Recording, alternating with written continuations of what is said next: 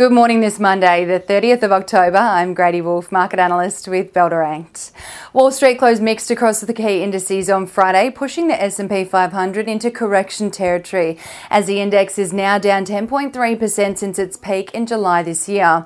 The Dow Jones fell 1.12% and the S&P 500 lost almost half a percent, but the tech-heavy Nasdaq rose 0.38% on Friday, buoyed by Amazon jumping over 6% on better than expected earnings and revenue revenue for the third quarter.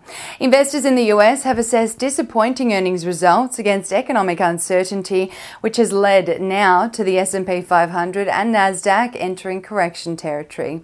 For the trading week last week, all three key US indices lost over 2% each.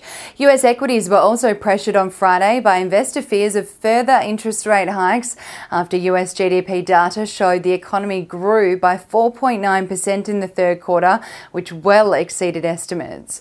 Over in Europe, markets in the region closed lower on Friday as investor sentiment remains shaky on geopolitical tensions and economic instability.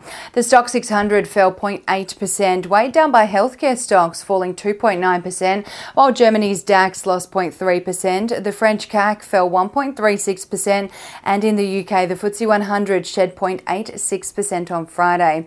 NatWest shares fell 11% on Friday after the bank reported reported third quarter results that showed net interest margin declining. Locally on Friday, the ASX 200 rose 0.21%, but for the week, the ASX 200 fell 1.07% as investor fears of further rate hikes and an RBA rate hike on Melbourne Cup Day rose on the back of stronger than expected CPI data released earlier last week. On Friday, consumer staple stocks did most of the heavy lifting to close 1.33% higher, driven by Endeavour Group and Coles Group.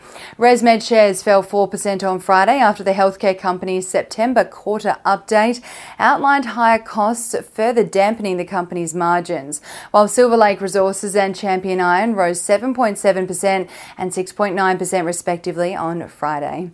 On the commodities front this morning, oil is up 2.18% to 85 US 3 cents a barrel. Gold is up 1.08% at 2006 US dollars an ounce and iron ore is flat at 120 US dollars and 50 cents a ton. One Aussie dollar is buying 63 US cents, 94.79 Japanese yen, 52 British pence, and one New Zealand dollar and 9 cents. We'll be keeping a close eye on Aussie retailers today as Australia's retail sales data for September is out at 10.30am Australian Eastern Daylight Time, with consensus expecting a rise of 0.3% from a 0.2% rise in August. Any slowdown in consumer spending, though, may see weakness or further weakness in consumer discretionary stocks, especially following some disappointing results out of retailers over the last week. Ahead of the local trading session here in Australia, the SPI futures are expecting the local market to open the first trading session of the week down almost 1% following that turbulence on Wall Street on Friday. And now let's dive into some trading ideas for your consideration today.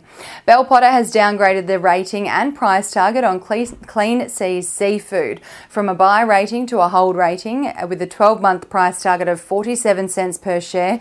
That's down from 60 cents per share following commentary made at the company's AGM and on the release of a trading update. Clean Seas highlighted a more somber trading update than Bell Potter was expecting, including first quarter FY24 sales volume down 1% and frozen inventories up 44% year on year, which is a trend Bell Potter would like to see reverse over the remainder of FY24.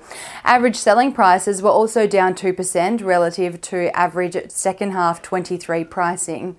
And Bell Potter has increased the 12 month price target on Fortescue Metals Group from $15.53 to $16.21 and maintain a sell rating on the mining giant following the release of the company's September quarter trading update, including iron ore shipments and cash costs missing expectations and net debt increasing due to the distribution of dividends. The price target increase is due to favourable outlook for iron ore prices and foreign exchange forecasts. And that's all for this morning. Have a wonderful Monday, and as always, happy investing.